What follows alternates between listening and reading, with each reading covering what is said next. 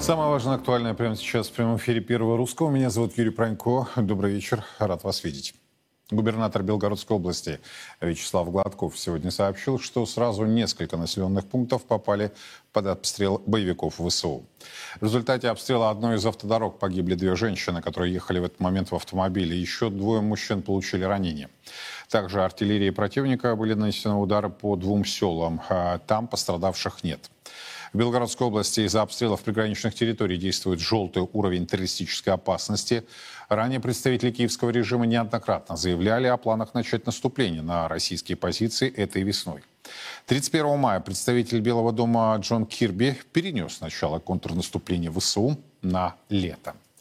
В свою очередь, премьер Венгрии Виктор Орбан заявил, что контрнаступление ВСУ необходимо предотвратить, чтобы избежать большого количества жертв. Мы не воюем с Россией. Венгрия не находится в состоянии войны с Россией и не будет, пока у власти нынешнее правительство точно нет. Мы смотрим на это извне. Угрожающая нам опасность рядом с нами, но не наша война. Я думаю, поэтому мы более трезвые, мы более реалистично видим происходящее. Я сам, как человек полтора года, прослуживший в армии и без окончания военной академии выучил, что у нападающих бывает в три раза больше потерь, чем у обороняющихся.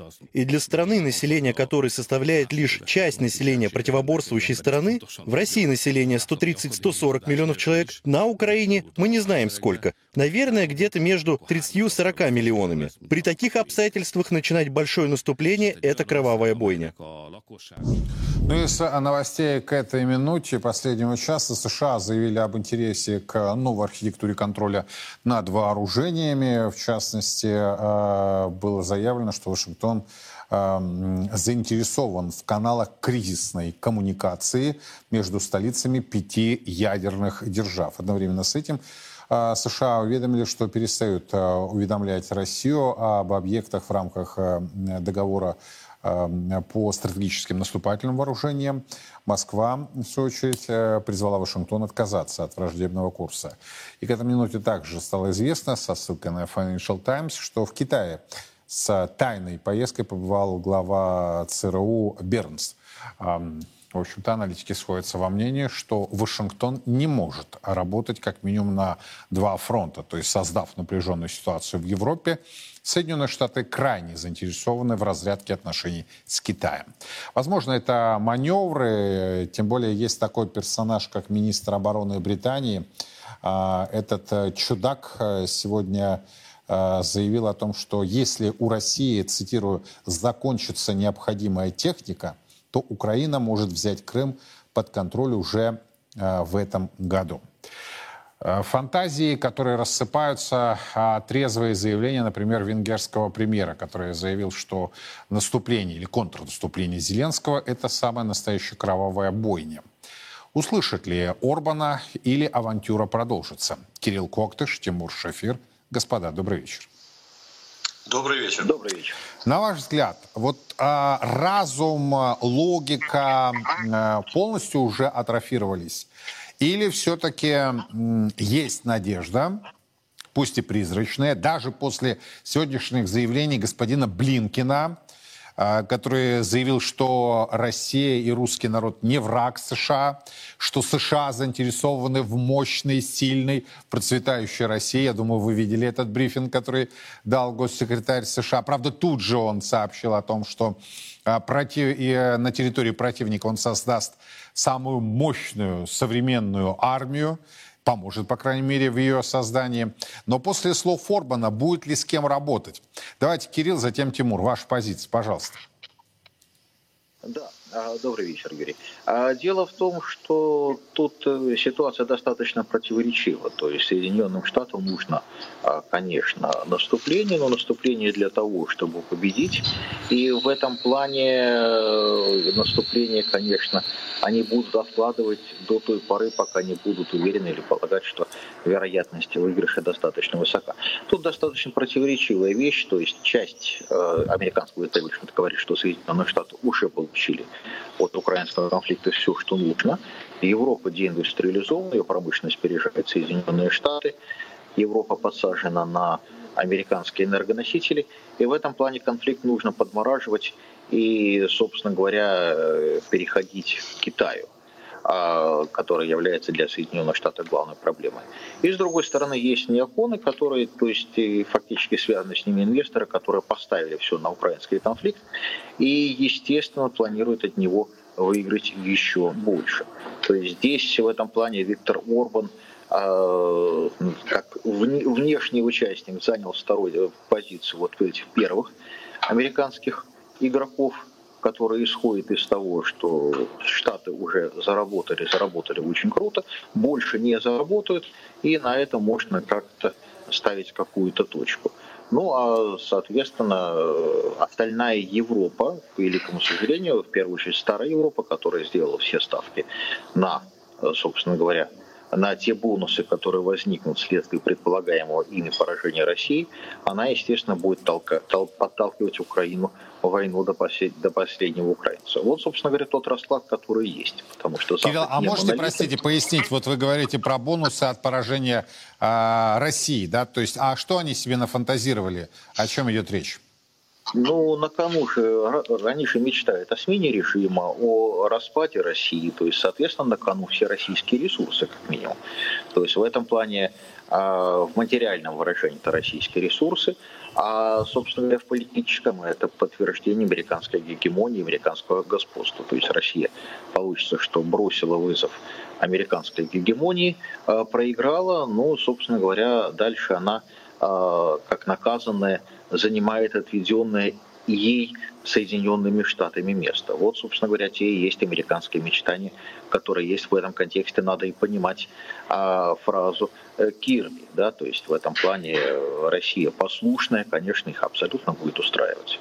Ну, послушная, подконтрольная и передающая бесплатно свои ресурсы. Понятно. Э, Тимур, с чем согласны, с чем нет ваша позиция?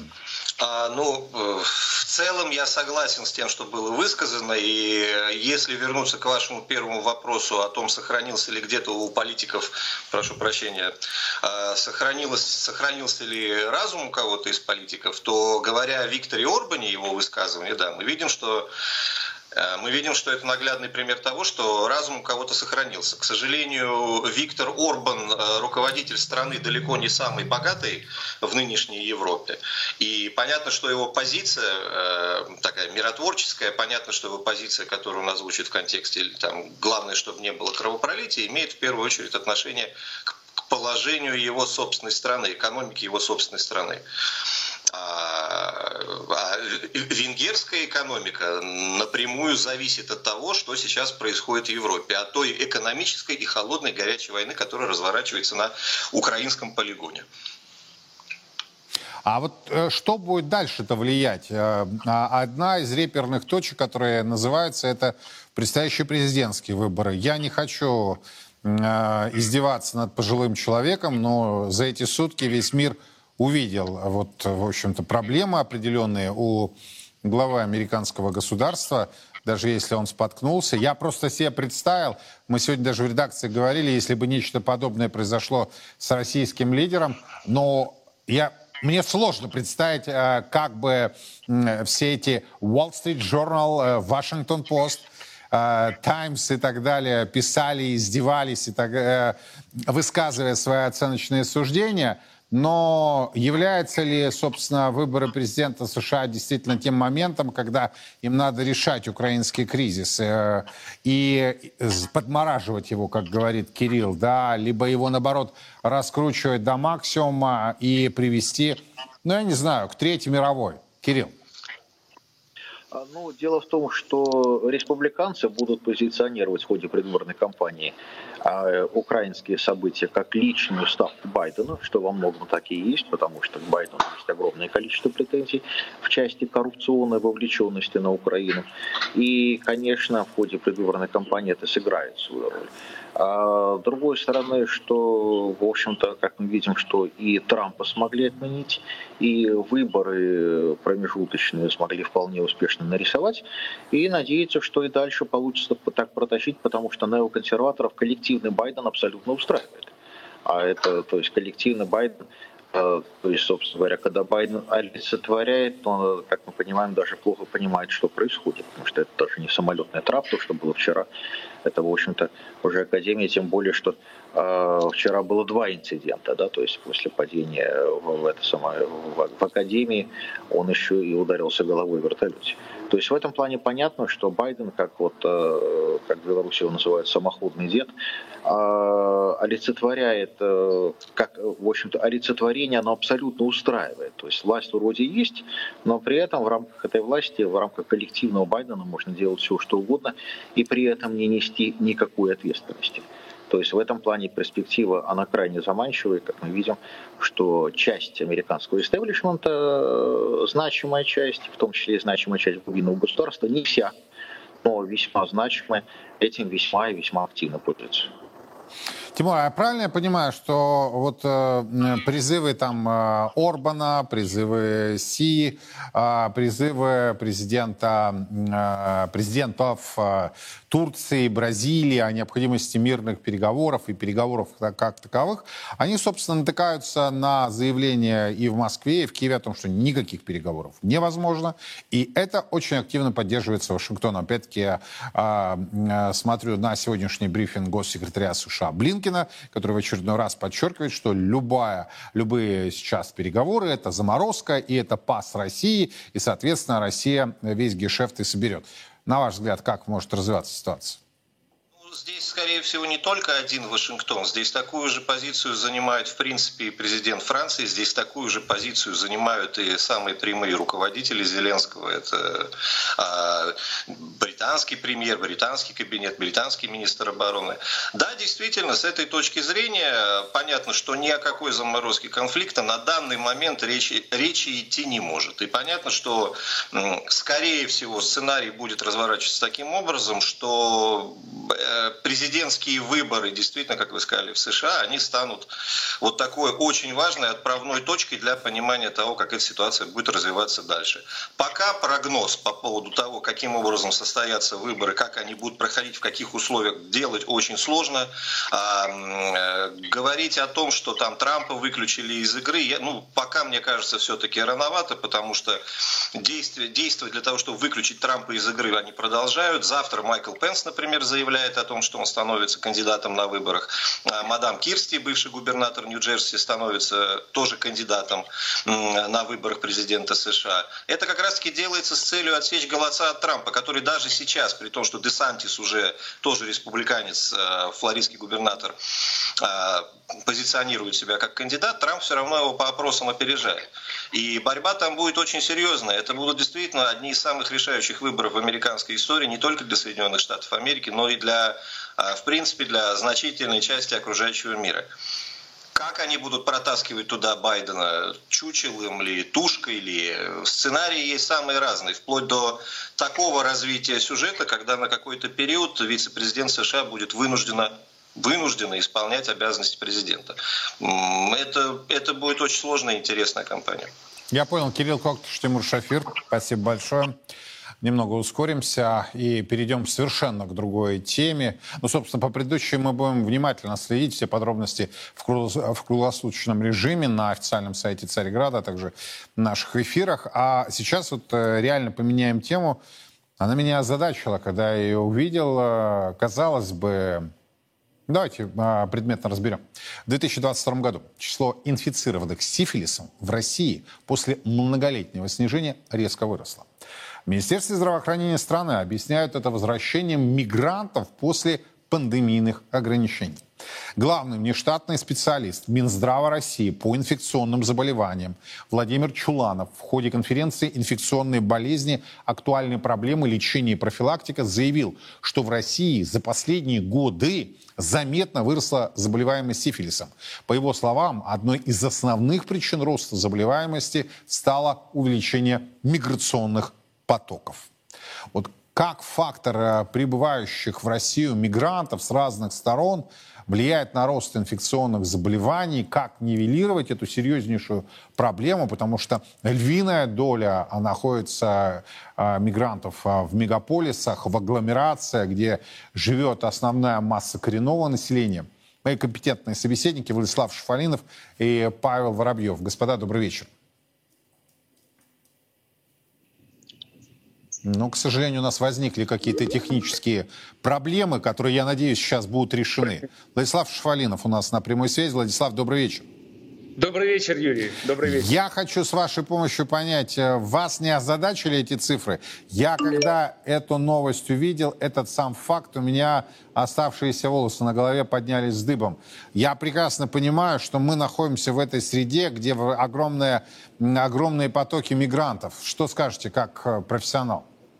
Ну, я скажу, во-первых, что действительно, но ну, это известно было еще давно. У нас потоки мигрантов начались не вчера и не позавчера. Потоки мигрантов были в 90-е годы. Мне, к сожалению, известны случаи, когда в российской глубинке приезжал один, э, так сказать, представитель, не буду какой, э, из ближнего зарубежья, какой национальности, и перезаражал всех девочек, э, включая там и 14-летних сифилисом. К сожалению, такие жуткие истории, они были. Но это удел 90-х годов. А в 2000 году количество больных сифилисом, я специально посмотрел, перед передачей был 200 240 тысяч человек в год, заболеваемость. Начиная с 2017 года 27 тысяч. Эта цифра колеблется между 22 и 28 тысячами в год. И вот то, что в 2022 году э, было 27 тысяч, ну это как бы укладывается в общем, средние цифры. Вот. Хотя мигранты, наверное, здесь свою роль выносили и вносят всегда. И я уверен, что вот эти 27 тысяч э, на 222 год, если вот взять и действительно разобрать и посмотреть, что это такое, вот, то, наверное, большую часть занимают они. Но не надо сбрасывать со счетов. Извините, сифилис – это заболевание, передающееся половым путем. Беспорядочная половая жизнь – вот основное, так сказать... Э, Причина. Конечно. А если в более широком плане рассматривать, э, Владислав, влияние а, инфекционных заболеваний, которые передаются половым путем и неполовым путем, вот мы можем говорить о том, что этот фактор, фактор мигрантов, фактор миграции с разных сторон, кстати, да, ведь у нас не только из Центральной Азии э, этот поток идет, э, но вызывает ли он определенные тенденции, на ваш взгляд? Если да, то какие? Я думаю, что безусловно вызывает. И э, вы знаете, мигранты это тоже определенная часть. Но вот подумайте, кто у нас уехал в основном за рубеж. Если вот слушатели бывали за рубежом, ну, знают, что у нас, так сказать, извините, основная масса это не, не, не самые там, не знаю, законопослушные, не самые там э, сливки общества и так далее. То есть там как раз среди наших мигрантов, там немного, но они есть. Это, ну, не хочу обидеть, но это не самая лучшая категория граждан. Я думаю, что, может быть, точно так же и у них обстоят дела. Да? То есть лучшие остаются там, а те, кто похуже, приезжают сюда в поисках каких-то коротких рублей там, и так далее. То есть это в любом случае достаточно специфичная э, структура, э, так сказать. Там должна быть, это должна быть э, четкая, э, ну, извините, такие проверки четкие на состояние здоровья, на инфекции там, и так далее. Мы понимаем, что сталкиваемся с э, ос, ос, особенным классом или под видом людей. Я понял. Спасибо большое. Владислав Шафалинов был у нас, доктор медицинских наук, на прямой связи. Его оценочное суждение вот об этой тенденции продолжим обсуждать э, с Павлом Воробьевым. Павел, добрый вечер. Добрый вечер. Как вы характеризуете вот появившуюся информацию, насколько она реально опасная и какими могут быть последствия? Вы имеете в виду сифилис? Безусловно. Значит, э, ну, во-первых, я хочу сказать, что количество э, заболевших сифилисом за последние 25 лет уменьшилось почти в 10 раз. Это, конечно, фантастическая история. Э, и она такая, я бы сказал, не очень однозначная. Потому что это количество не заболевших, а количество зарегистрированных.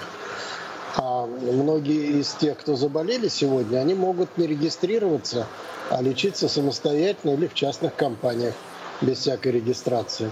И мы ничего с этим поделать не можем. Э, вроде бы частные компании тоже должны сообщать, но вы же понимаете, что это вопрос э, дополнительной цены. Э, вот, это первое. Второе, что повышение сейчас, какое-то повышение сейчас числа заболевших, но оно минимально, там совсем какие-то копейки. Вот. И поэтому пока я бы никакой паники не разводил, не поднимал. Нет, мы панику не разводим, но, извините, вы только что сказали, что, скорее всего, есть люди, которые не зарегистрированы. То есть, иными словами, эта статистика не отображает реальную картину?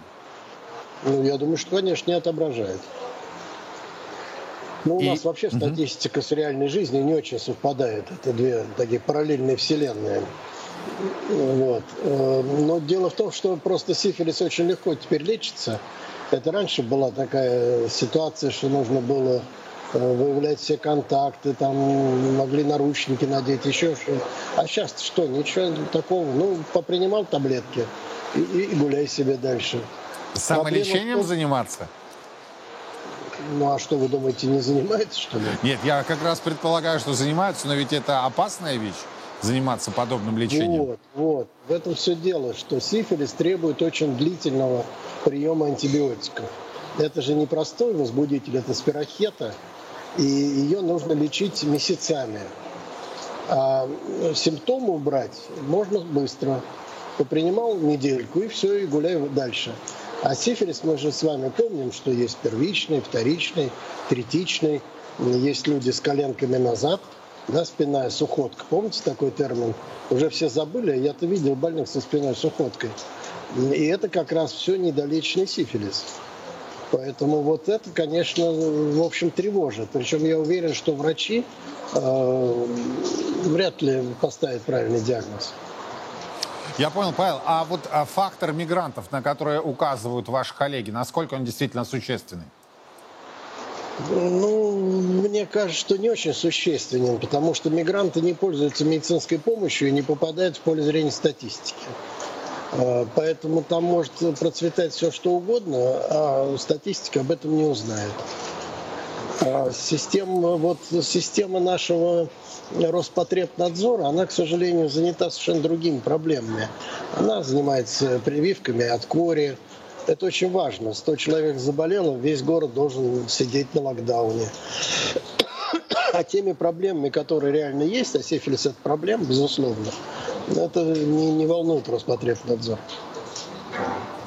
Да, я понял, Павел. Спасибо большое. Павел Воробьев и его оценочное суждение очень классное, мне кажется, вот такое э, высококлассное, именно от слова специалист, да, заключение прозвучало в финальной э, части нашего разговора, что Роспотребнадзор у нас занимается там определенными делами, а затем, э, собственно, когда возникают действительно существенные проблемы, то э, Роспотребнадзор по каким-то причинам их не замечает. И это мнение специалистов. Еще раз поменяем тему. Экономисты Веба предложили создать единую клиринговую валюту с дружественными странами. Эксперты предлагают конвертировать национальные валюты без привязки к доллару через единый клиринговый центр. Необходимость такого центра экономисты объясняют тем, что доллар и евро стали токсичными для российских компаний, а безналичные платежи даже с дружественными странами затруднены из-за отключения российских банков от SWIFT и угрозы вторичных санкций. Одна из альтернативных моделей, которую Россия может потенциально использовать в трансграничных расчетах, это механизм многостороннего клиринга. А в частности, в рамках единого клирингового центра эксперты предполагают создать клиринговую валюту. Центробанки стран-участниц смогут определять курсы своих валют к ней, чтобы избежать кросс-курса через доллар. Однако авторы не обосновали, как именно будут формироваться эти курсы. Вот давайте э, обсудим этот, э, эту крайне, на мой взгляд, интересную тему. Павел Медведев к нам присоединяется. Павел, добрый вечер. Здравствуйте. Насколько действительно, на ваш взгляд, перспективная тема? И самое главное, возможно ли ее реальная реализация? Вот это тот вопрос, который у меня возникает. И вы знаете, э, в нашем национальном характере э, всякие планы грандиозные строить, там коммунизм построить, э, пятилетний план составить, сбалансированный. Но забываем сказать как. И, и, и, и замечательные идеи кончаются пшиком. Для, э, слава богу, про клиринговые валюты, про валюты, в которых готовы э, люди вести э, расчеты, написано немало книг. Э, так сказать, наука существует. А, и, и, и мы и науку любим, но только у нас любовь какая-то очень платоническая. Мы не, не, не позволяем себе дотронуться до учебника. А в учебниках-то написано э, про э, валюты, э, которые э, человечество признает в качестве расчетных, довольно много. Требуется, чтобы эта валюта была очень устойчивой. Все валюты, к сожалению, колеблются, но некоторые в большей мере, другие в меньшей мере. В качестве расчетной выбирают ту, которая меньше колеблется. Э, она, э, следовательно, должна быть устойчива. Она должна быть ликвидной. Uh-huh. То есть очень многие должны хотеть ее купить. Вот э, мы рассчитываемся с Индией за, за ту нефть, которую мы поставляем, в рупиях. Замечательная идея. Только вот рупию почему-то почти никто не хочет покупать. Поэтому на, на счетах поставщиков, э, поставщиков нефти в Индию скопилось невероятное количество этой валюты. И что с ней делать? Превратить ее в какую-нибудь другую, в которой мы могли бы что-то купить. В Индии не так много можно купить, кое-что можно, но, но не так много, как у нас есть э, валюты. Но э, мы предлагаем эти рупии, но их не покупают, потому что покупатель думает, я куплю, а что я буду с ними делать? То же самое, что россияне, держать на своем счете. Э, она должна быть э, старой, она валюта она должна доказать многими десятилетиями, что она, так сказать, э, не обменивается на новые, как у нас э, в течение там, последних э, ста лет произошло много-много раз с рублем. Так что идея только прекрасная, только неизвестно, как ее реализовать. Ну, то есть большие сомнения у вас. Больше рисков, нежели э, тех э, факторов, которые позволили это сделать избыли реальностью? Если мягко говорить, то так. А если э, правду говорить, то это, это просто фантазия, не, ху, не хуже коммунизма. Я удивляюсь, что они мелочатся. Коммунизм строили сразу. Спасибо большое. Павел Медведев был у нас на прямой связи. Его достаточно жесткое оценочное суждение о том предложении, которое было озвучено представителями ВЭБа. Давайте создадим клиринговую валюту и через единый клиринговый центр будем рассчитываться с дружественными странами. Ну вот, кстати, пример Индии действительно это сейчас гигантская проблема, огромные массивы, э, многомиллиардные суммы скопились в рупиях, индийских рупиях, и никто не знает, что делать. И правительство Индии предлагает покупать России э, государственный долг этой страны. Но пока куда мы качнемся, неизвестно. Александр Лежава к нам еще присоединяется. Александр, и с ним мы продолжим обсуждение. Александр, добрый вечер. Здравствуйте. Как вы-то воспринимаете э, перспективы подобной валюты? Э, вот Павел Медведев очень так под большие сомнения поставил этот проект. Вы больше оптимист? Все зависит от того, какой будет механизм. Если это переход на национальные валюты, как в случае с Индией, а, то вряд ли мы выйдем из той ситуации, которая уже сложилась. Хотя а, чисто теоретически существуют способы решения этой проблемы, даже без покупок государственного долга этой страны. Какие варианты предлагает веб? Как мы знаем, это переход на другие нацвалюты, затем криптовалюты и токены, золото и, как они называют, цифровое золото. Если мы посмотрим, если мы посмотрим, например, на те же самые криптовалюты и токены, то смысла в этом а, нет никакого, на мой взгляд. А другие валюты, в принципе, могут использоваться, но возникает проблема торговых дисбалансов. Если вы покупаете, допустим, а, на 100 миллионов, продаете на 100 миллионов, а покупаете на 50 миллионов, в чьей-то иностранной валюте эти 50 миллионов надо как-то реализовать. В случае с, э, например, с тем же самым долларом и евро, которые были ну, в большой степени а, мировыми резервными валютами, эта проблема решалась. На них можно было купить что-то в других местах, в других странах. Если, например, вы там э, что-то поставили в Индию, и у вас э, положительный торговый баланс, и что-то закупаете, например, там, где-нибудь в Африке, эти вот лишние доллары вы могли потратить там – в случае, например, с той же самой индийской рупии это невозможно. Следующий вариант – это золото. Золото, как мы знаем, наднационально. оно не ограничено никакими, э, э, скажем так, рисками, которые присущи для любой национальной валюты. А как э, будет называться тот механизм расчетов в золоте, это совершенно не важно. Форма не важна. Будет, будет ли это там токен, стейблкоин, вексель или там, например, просто э, запись по счету в Центральном банке. Это не принципиально. Важно то, чтобы, например, по итогам э, какого-либо периода, там, квартала или года происходил взаиморасчет, и расчет вот эта вот разница в торговом балансе покрывалась э, золотом. Проблем э, чисто э, технических по доставке драгоценного металла не существует. А поскольку золото еще является конкурентом прямым доллара, то все шансы для того, чтобы использовать его и подсадить американскую валюту а на оператив... То есть вы не видите проблем с оперативностью расчетов?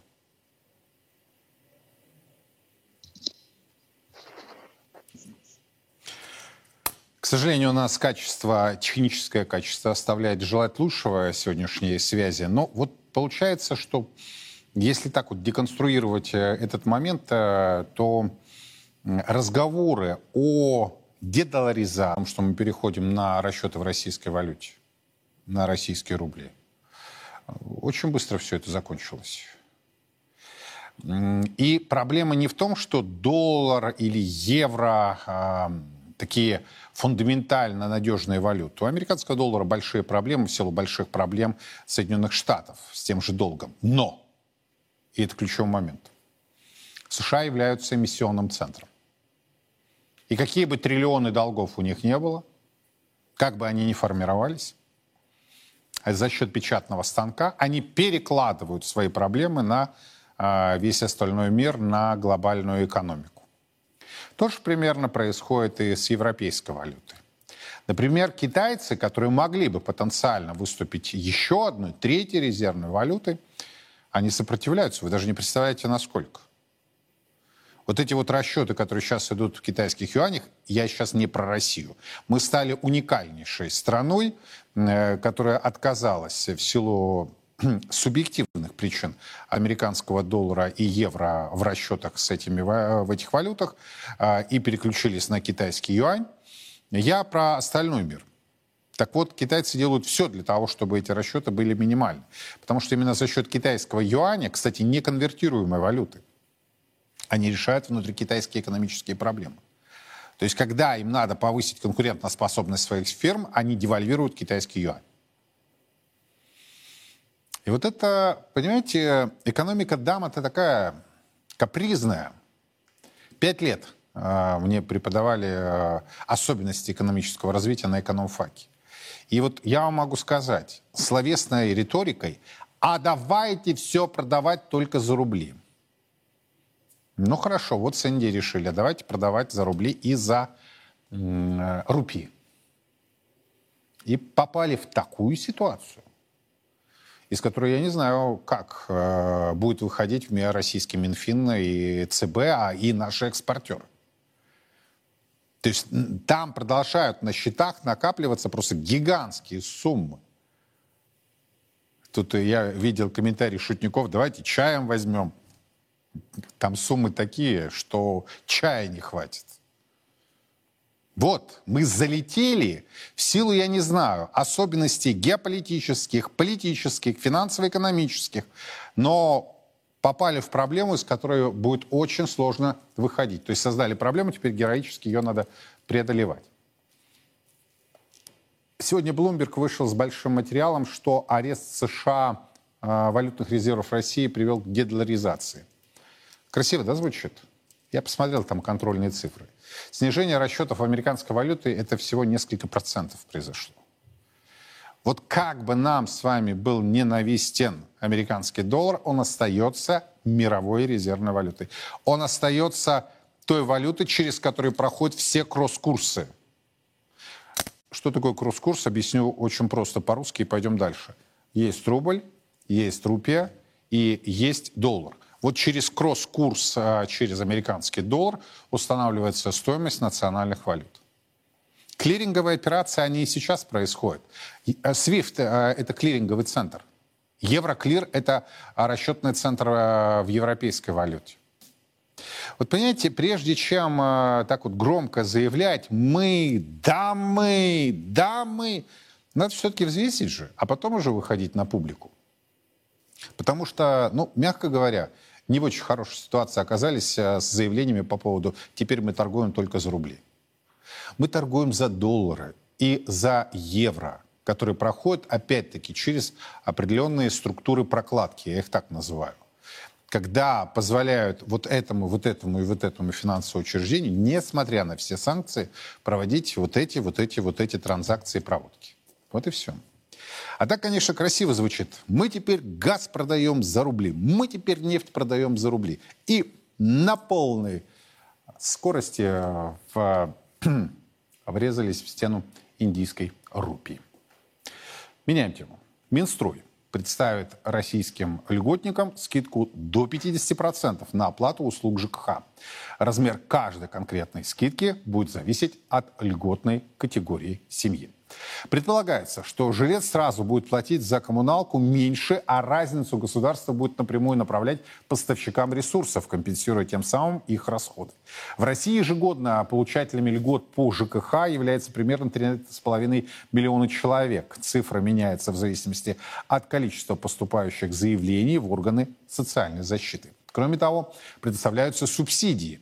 Если семья тратит на оплату ЖКУ больше допустимой нормы 22%, то ей полагается помощь. Минстрой считает, что субсидия должна исключительно зависеть от уровня доходов и доли расходов на оплату жилищно-коммунальных услуг. В настоящее время ее могут получать и люди с весьма приличным достатком, но имеющие специальные государственные льготы. Так будет ли наведен порядок? Э, я сейчас не масштабно в жилищно-коммунальной сфере, а в льготах, субсидиях и то, что позволяет э, семьям, если они находятся действительно в затруднительной ситуации, оказывает помощь и поддержку. Константин Крохин, Александр Толмачев. Господа, добрый вечер.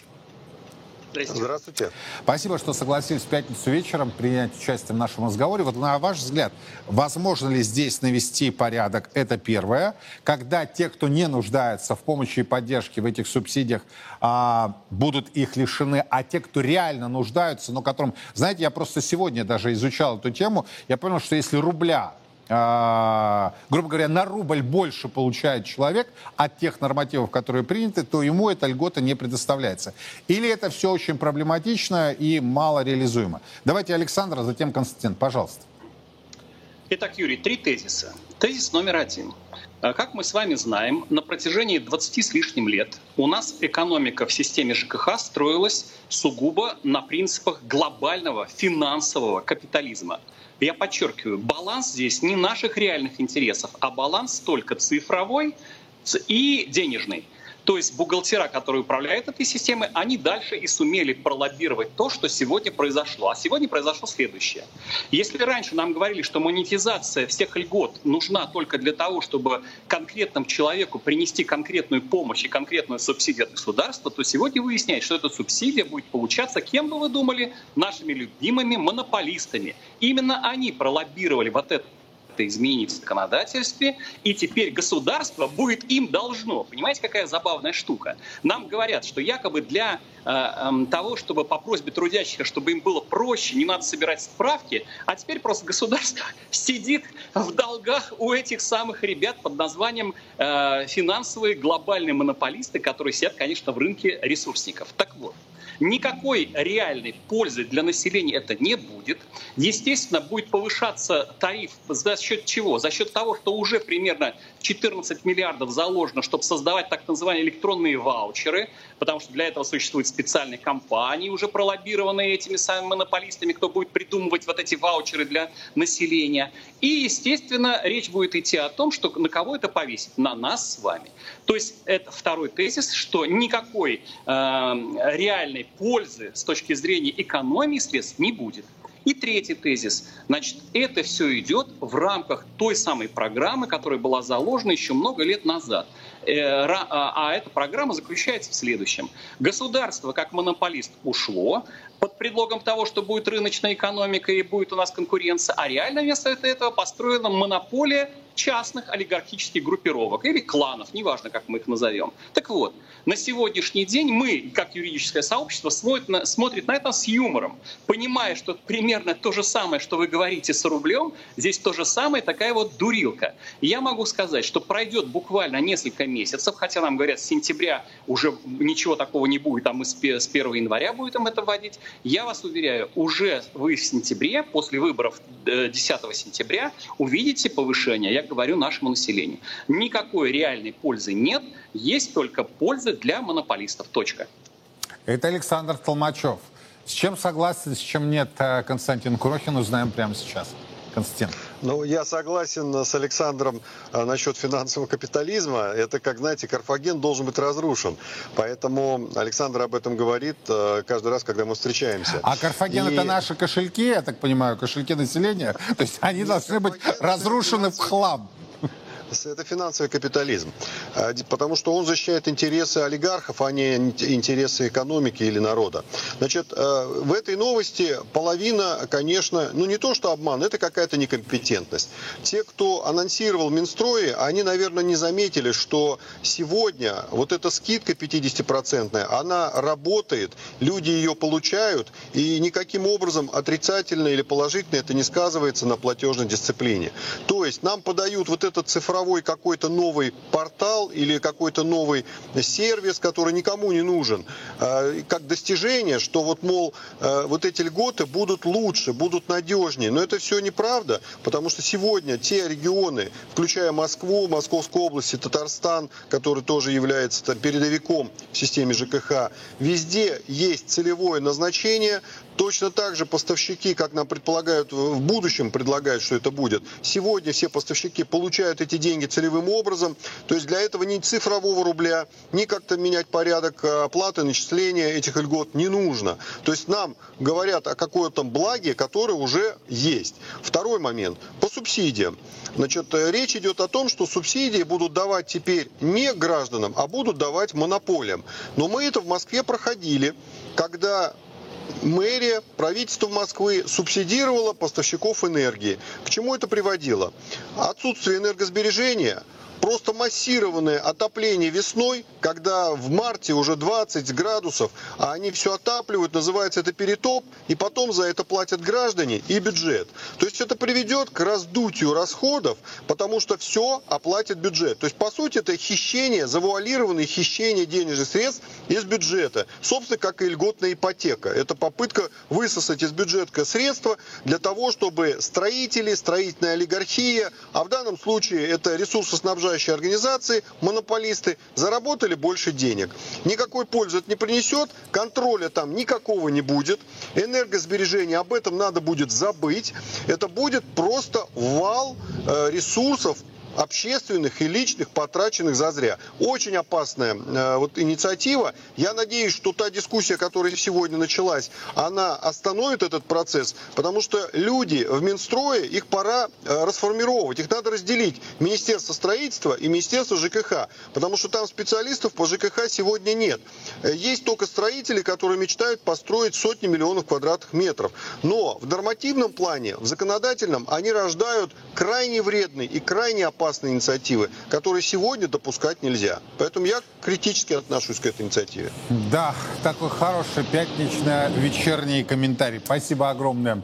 Александр Ломачев, Константин Крохин о новых инициативах в области жилищно-коммунального хозяйства. Слушайте, вот правда, куда ни посмотри, где-то какие-то засады, где, где-то постоянные распилы, да, э, где-то чиновники и не чиновники вместе с э, назначенными или крышуемыми олигархами пилят э, или торгуют оптом и в розницу. Они вообще, вот эти господа-то у нас не забыли, что государственная служба – это служение обществу, народу в системе государственной власти. То есть они нами наняты, они содержатся за счет наших налогов. У государства нет никаких иных денег, кроме денег налогоплательщиков. И вот посмотрите серию да, разных тем мы с вами обсуждаем, от так называемой клиринговой валюты Медведев расшиб в пух и прах, Значит, и вот э, теперь тема жилищно-коммунального хозяйства, а до этого прививки. Мы же к ним подошли через э, рост заболеваемости сифилисом в стране. Я, честно говоря, я не то чтобы пессимист, я очень даже большой оптимист, но я хочу, чтобы вот основа под этим оптимизмом была существенная, чтобы государство вот этот многомиллионная, это многомиллионная армада чиновников работала в интересах общества, как это не пафосно звучит. Иной цели у них нет и не может быть. А получается подмена понятий, когда одни делают вид, что они законопослушные граждане, а другие делают вид, что они законопослушные чиновники. Это нормально? Это ненормально. Только у этих в силу э, каких-либо проблем моментально э, будут изменены обстоятельства, я имею в виду простой народ. А эти, чем, ну вот это, да, это уже как в том анекдоте. За рубль тебя посадят, за миллиард дадут орден. Ну так, к сожалению. А может быть и к лучшему. Посмотрим.